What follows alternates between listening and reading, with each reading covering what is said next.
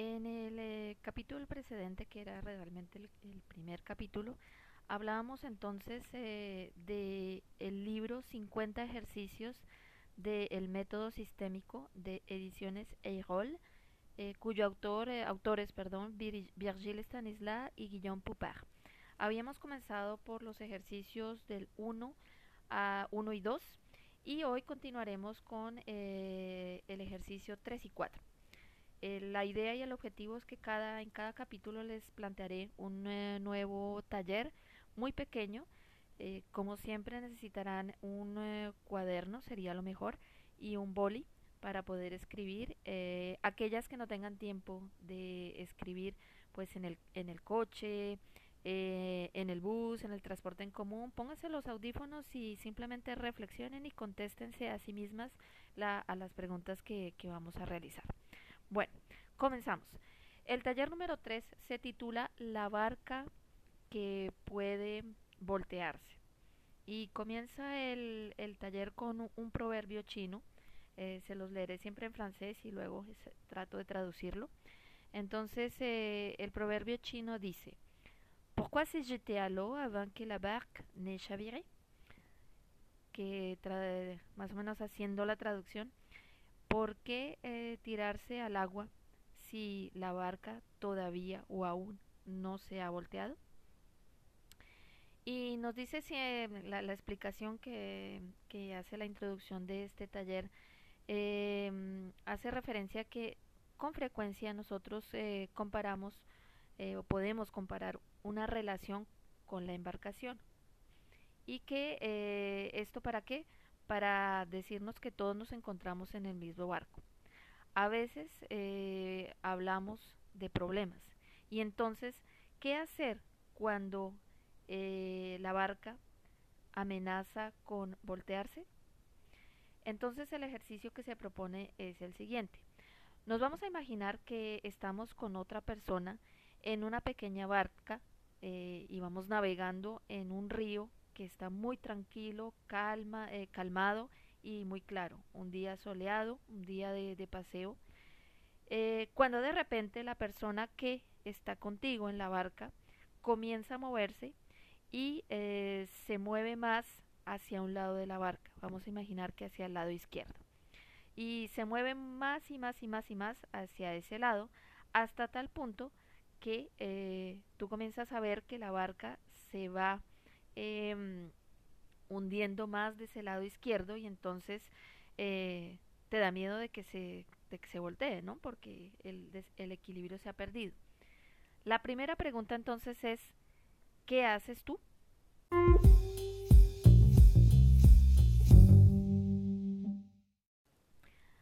A la pregunta yo he contestado que lo que yo haría eh, sería decirle a la persona que me acompaña que por favor eh, no se mueva más porque nos vamos a hundir y que lo mejor es que vuelva a su posición inicial, es decir, que se, se siente en la mitad de la barca para que ésta no se voltee.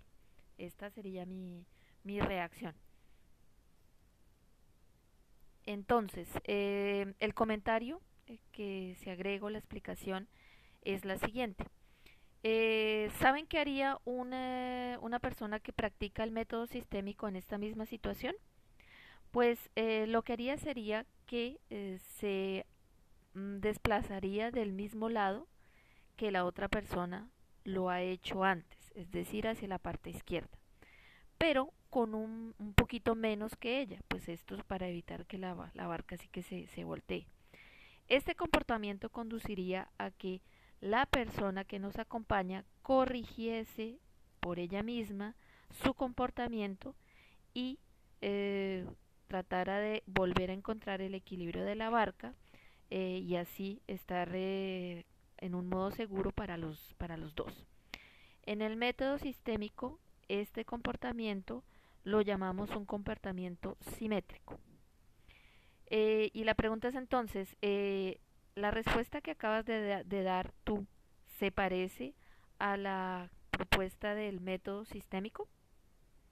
Si la respuesta es sí, pues qué bien. Si la respuesta es no, como la mía, eh, la explicación está en que eh, es normal porque generalmente lo que hacemos siempre es tratar de corregir lo que está fuera de nosotros, eh, porque es lo que en términos de reacción y de reflejos es lo más fácil.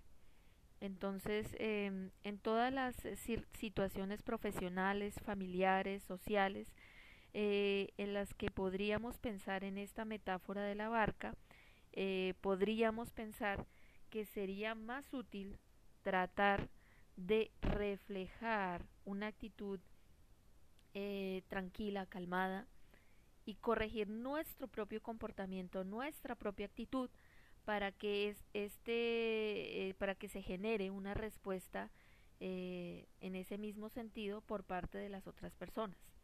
Es algo así como que cuando te miras al espejo, eh, si lo que te dices todos los días es, oh, eh, qué, pelos tan, tan fatales llevo, eh, estas arrugas, me veo horrible, estoy gorda, estoy flaca, pues, ¿por qué crees que las demás personas te van a decir lo opuesto a lo que tú misma te estás diciendo?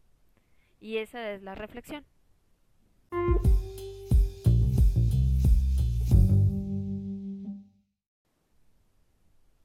En el e-, ejercicio número 4, que se titula ¿Qué diría su perro si pudiera hablar? Como todos los talleres, comenzamos con una eh, reflexión. En esta vez es una reflexión de Marcel Pagnol, eh, que dice Il est parfois difficile de savoir qui, dans une famille, commande le mari, la femme, la belle-mère ou la cuisinière. Mais le chien de la maison, lui, ne se trompe jamais. Es difícil a veces saber quién dentro de una familia manda. El marido, la esposa, la suegra, la cocinera. Pero el perro de la casa, este es el único que nunca se equivoca. Nuestros animales de compañía son los testigos de todos nuestros fracasos, pero también nuestras tristezas nuestras alegrías, nuestros errores. Y si a veces em, eh, nos expresan sus sentimientos, no pueden eh, desafortunadamente hablar, o en algunos casos menos mal. Y em, lo que podríamos hacer sería de aprender, aprender de lo que nuestras mascotas podrían decirnos, porque eh, su rol es el de un observador y sería muy interesante saber eh, qué es lo que ellos piensan en ese rol de observar, de ver todo lo que hacemos, lo que decimos y lo que no hacemos también. Entonces las hay tres preguntas para contestar, algunos instantes para reflexionar y luego para eh, completar la, las respuestas a estas tres preguntas. La primera, la primera es, eh, mm, vamos a escribir una pregunta sobre eh, una relación familiar o profesional. La idea es formular una pregunta abierta, que es un tipo de pregunta que invita más a la reflexión y no una pregunta cerrada en la que la respuesta puede ser sí o no, porque aquí no hay eh, esa opción de poder em, desarrollar el pensamiento, ¿no? Entonces, eh, ejemplo, la pregunta que yo me haría sería, ¿por qué me cuesta tanto, tanto comunicarme bien con mis hijos en momentos, eh, eh, algunas veces, no siempre, pero algunas veces puede ser así? Entonces, pues la respuesta sería, eh, que primero lo que yo identifico son las situaciones en las que me cuesta comunicarme bien. Ejemplo, eh, las situaciones en estos momentos, eh, hoy es el día 31 del confinamiento que estamos viviendo en el mundo entero en el mes de abril del año 2020.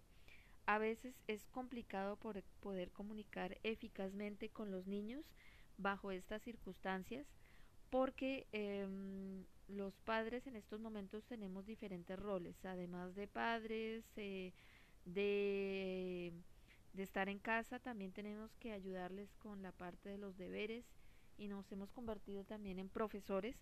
Entonces eh, es difícil tratar de separar los roles y poder ser eficaces en la comunicación para que nuestros hijos hagan eh, lo que tienen que hacer en cada momento en el que no somos padres sino profesores y en el que no somos profesores sino padres. Entonces, por ejemplo, esa es la dificultad eh, de comunicación que yo encuentro en estos momentos. La segunda pregunta eh, sería, vamos a suponer que tiene un perro, que tenemos un perro que puede hablar. ¿Qué le respondería?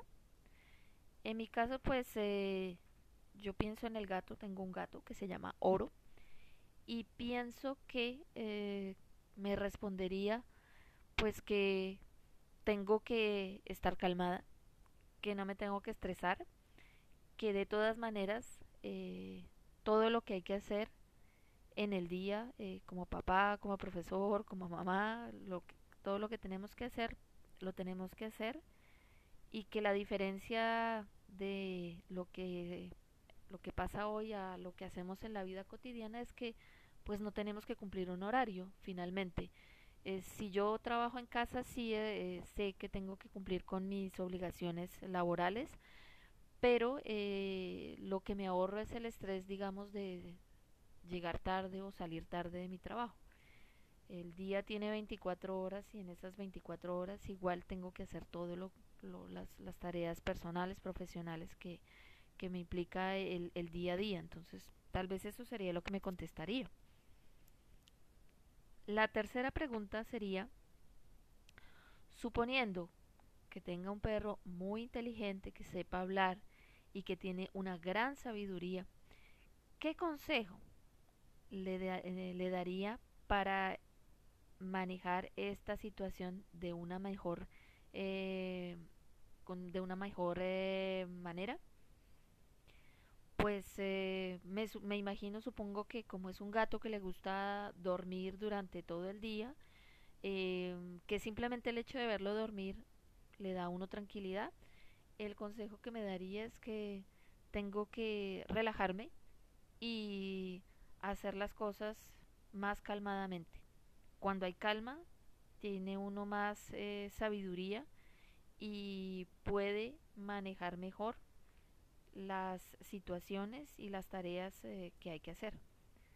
Creo que la calma es uno de los grandes eh, elementos que hacen falta en nuestra vida cotidiana, porque justamente el tiempo en el que nos movemos eh, nos implica hacer muchas cosas y nosotros mismos a veces, ¿no? Eh, nosotras mismas nos, nos ponemos mucha presión, nos exigimos mucho y al final pues el resultado es eso, ¿no? Eh, perder la calma, estar estresados, angustiados, con ansiedad y sería algo que es una de las enseñanzas que estamos aprendiendo en estos momentos de confinamiento.